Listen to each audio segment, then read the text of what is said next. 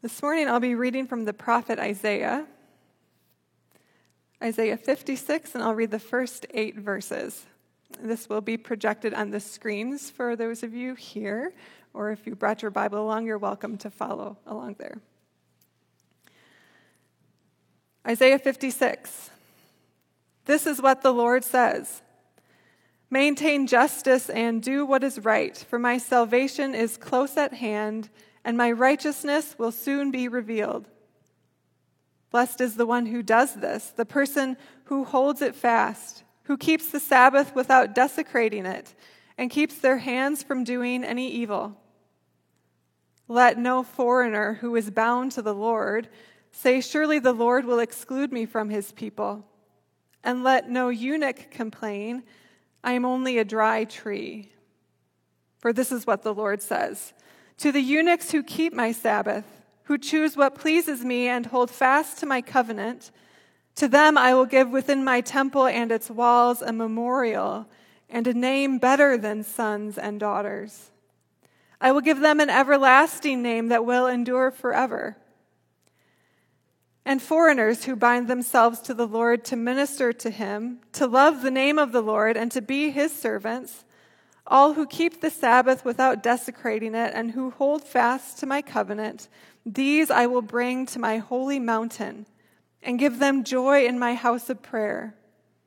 Their burnt offerings and sacrifices will be accepted on my altar, for my house will be called a house of prayer for all nations.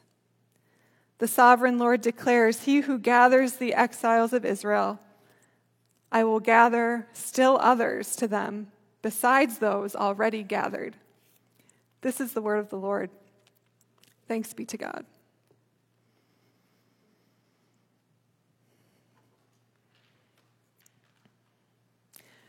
Toward the end of September, the Niagara region grape growers and wineries really kick things into high gear.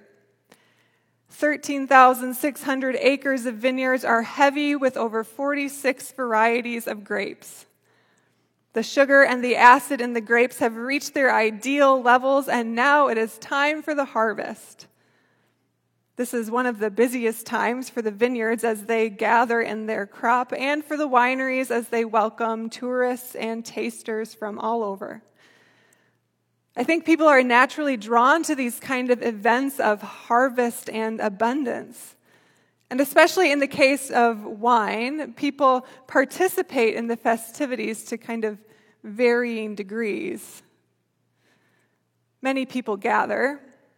Some will be participants, but some will be more like spectators some people will go for a really immersive experience. They'll want to take off their shoes and stomp a barrel of grapes like they used to do in the old days. They'll have extended conversations with the local growers about the soil and all of that and the local sommeliers. Others, though, will be more like spectators. They'll be the designated drivers. There will be people who are dragged along by a friend or a spouse, even though they don't really care for wine all that much.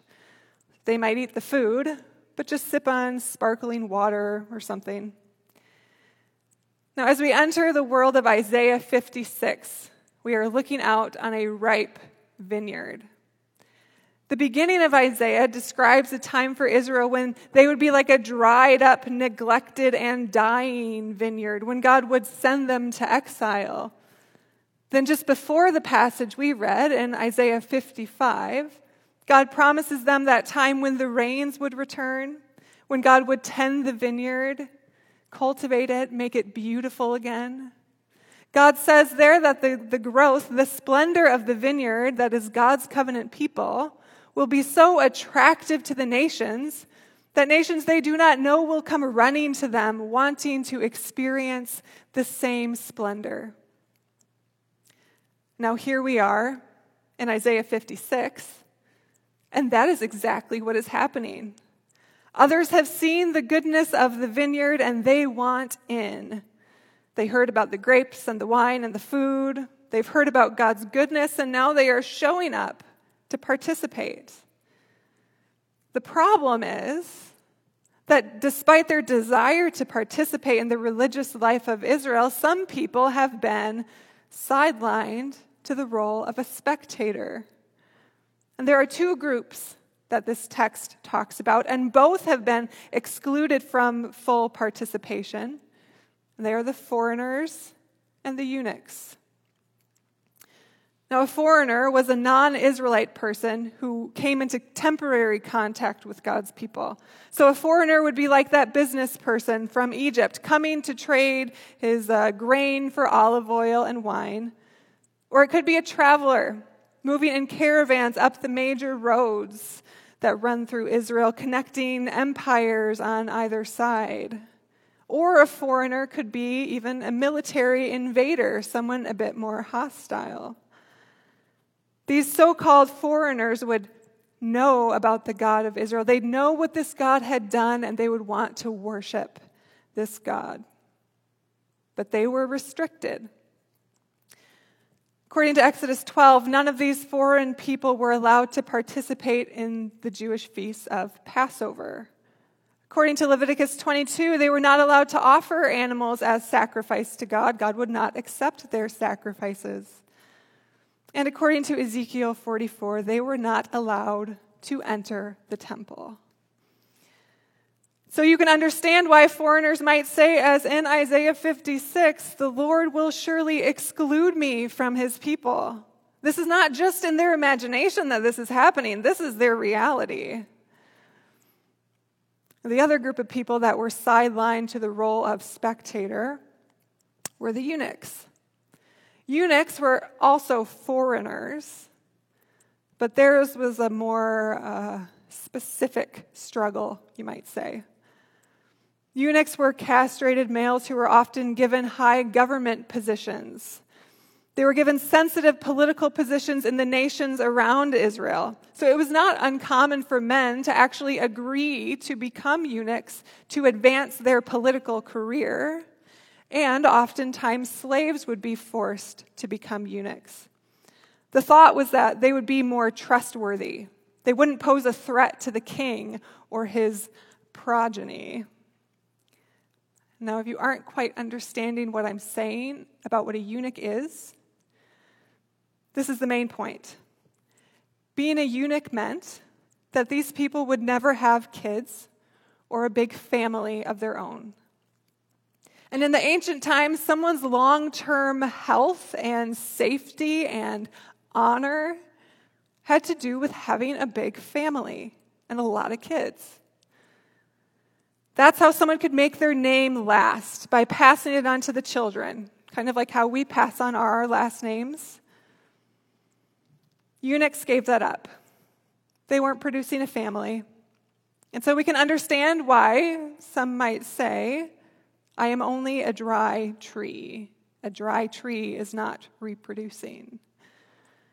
And then to add salt to the wound, they were also excluded from full participation in the religious life of Israel. Deuteronomy 23 says, No one who has been emasculated by crushing or cutting may enter the assembly of the Lord. Even if they wanted to observe the Sabbath and worship God, they were not allowed to do it in the same way that the Israelites were. It makes sense that the eunuchs would not be feeling very welcomed or included, despite their desire to be part of God's people and to honor the Sabbath. Both foreigners and eunuchs showed up to the ripe vineyard that is God's restored people, but instead of participating in the celebration of the harvest, they have been sidelined to the role of spectator. Now, there's no doubt that many people today still feel like they show up to the goodness of God's vineyard with a desire to participate in the life of God's people, only to be sidelined to the role of spectator or worse. Now, our situation is not exactly the same as the ancient Israelites after their exile, but I think we ought to still ask ourselves where do we hear the echoes of the foreigners and the eunuchs? The foreigners might be anybody who shows up to our church or even to our broader community life who don't, who don't share the same kind of cultural background as the majority.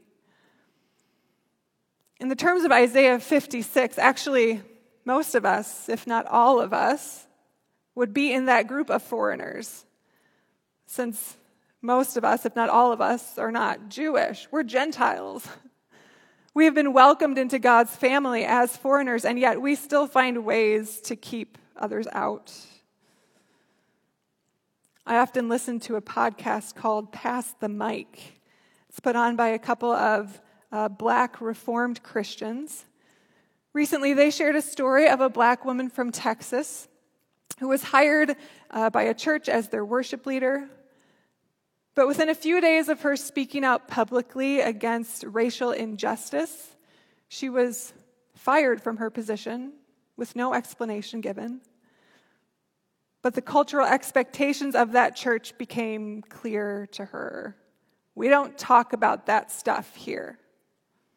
She was moved from a, a, participant, even a leader, to an outsider, a cultural foreigner of sorts. Or I just learned this week that in the Christian Reformed Church, there is a whole history of discussion from about 1908 to 1982 on whether or not adopted children could be baptized, or when precisely we could baptize them. For some time, the CRC did not baptize adopted children because they weren't sure that their birth parents were saved. Like it hurts me to even say that. Like these children, often children, we should note, in transracial families, they were sidelined in the CRC. So we might understand if they echoed the words of the foreigner from Isaiah 56 the Lord will surely exclude me from his people. This is not something that's just happening in people's imaginations. This is a reality for many people who desire to be part of the church. I think we can also hear echoes of the eunuchs' concerns today and the voices of other kinds of people who do not have children of their own. One of my very best friends, Bailey, was single into her 30s. And I thought she was really great at being single. She seemed like she was usually very content to be on her own, but she'd also just build really strong friendships with people. She'd mentor college students and volunteer for youth group. She'd come to my house and hold my babies and love on my kids and I was too tired and grumpy to think straight. And so I asked her recently, like, is there a person or a text or a story in Scripture that's been um, used as a way to affirm your identity as a single person? Bailey told me, not really. I mean, the Bible's mostly just been used to tell me that I am incomplete.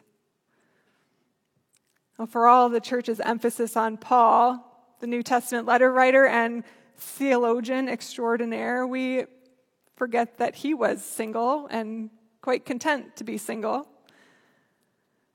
Couples who do not have children may feel the same way, like they are incomplete, even like they can't fully participate in the life of the church. I mean, so much of what churches do is kind of geared toward families and parents of children. From our programming, even to our assumptions about what a mature and Christ like uh, Jesus follower looks like. Traditional ideas about families are so central. And of course, caring for families and supporting parents is something we should absolutely do. Yes, of course. We should do everything we can to love children and to support parents. But I think we would do well to also be aware of how that emphasis on families ends up making spectators out of people who do not have children or those who don't fit our idea of a traditional family.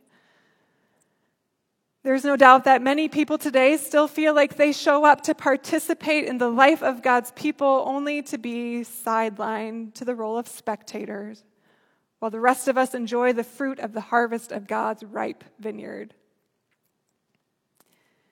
In Isaiah 56, God tells the Israelites, it's not going to be like that anymore. The sovereign Lord declares, He who gathers the exiles of Israel, I will gather still others to them besides those already gathered. That includes the outsiders and the childless who have come to the vineyard, The vineyard is open and the harvest is ripe. So, the boundary lines for who's allowed to participate in the life of God's people no longer is just about national identity, about being a Hebrew.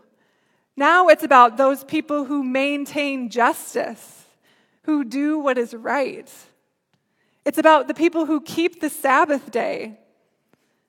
In other words, God honors and accepts those people who show up to the religious life of Israel ready to participate. For the foreigners, God makes his house a house of prayer for all nations. Foreigners who bind themselves to the Lord, who show up to the vineyard, will be welcomed in. It's a kind of reversal of Leviticus 22 and Ezekiel 44. God would accept their sacrifices, God would allow them to enter his house. The vineyard is open and the harvest is ripe. For the eunuchs who come to God's ripe vineyard, God promises them something even better than sons and daughters.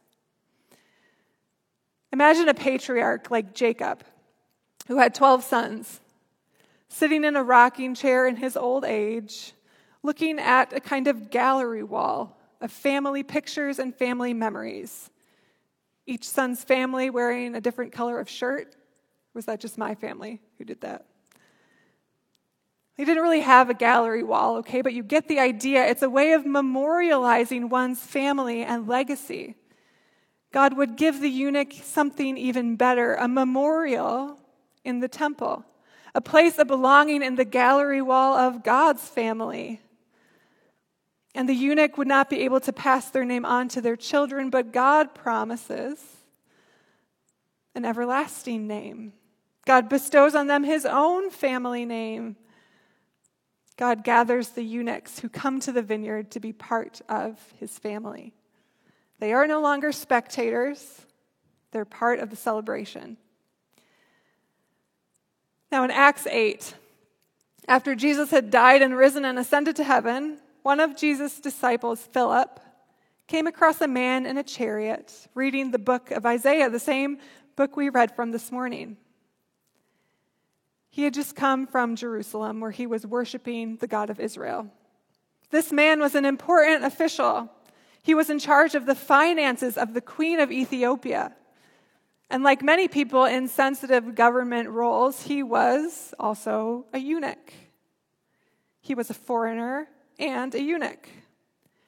And as Philip approaches him, it becomes clear that maybe he needs some help understanding what he's reading. Do you understand what you're reading? Philip asks. He says, How can I unless someone explains it to me?